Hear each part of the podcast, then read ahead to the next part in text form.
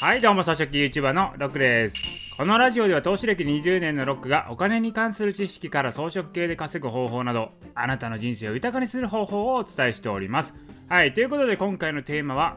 これからの日本で生き抜くためにはということでお送りしたいと思います。はい、でっかいテーマですね、これは。で、まずね、これを考えるにあたってこれからの日本はどうなるのかっていうのを考えてみたいと思うんですけれどもこれ私はねよくねまあ、2021年から日本バブルが来るというふうに言っていますけどそれもね意図的なバブルを起こすと言われているわけですよ。まあそこまではねバブルに乗っかった方がいいんですけれども問題はですよその後の話。バブルになった後はどうなるかですよ。バブルはバブル。バブルになったらバブル崩壊。で国家デフォルト。これが最悪シナリオなわけですよ。いわゆるですね、日本という国家がですね、破綻するというふうに言われてます。これはもうシナリオで言われてますからね。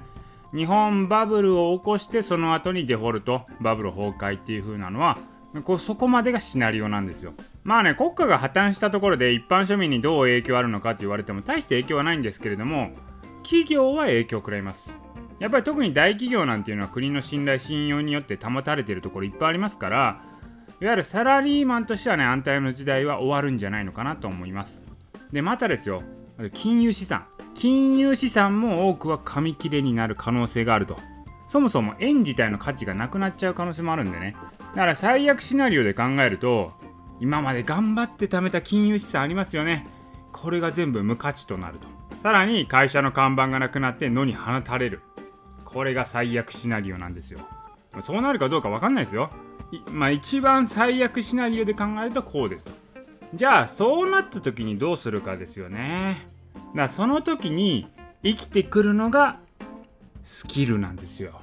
だからお金を稼ぐスキルさえあればどんな状態になったとしても生きていけるわけなんですよね。だから将来的にはサラリーマンはなくなってですね国民総フリーランス、まあ、こういう時代もありえるんじゃないのかなと私は思うんですよ。だからそうなった時にあなたはお金を稼げますかということです。私もね、会社辞めてフリーランスになったわけですよ。その時に思ったのは、こう会社出た瞬間ですよ。自分がいかにできることが少ないと。そういうのをね、感じましたよ。まあ、ある程度ね、スキルはあると思ってね、会社出たわけですよ。飛び出したわけなんですけど、現実を見るとですね、これじゃ食えないと思いました。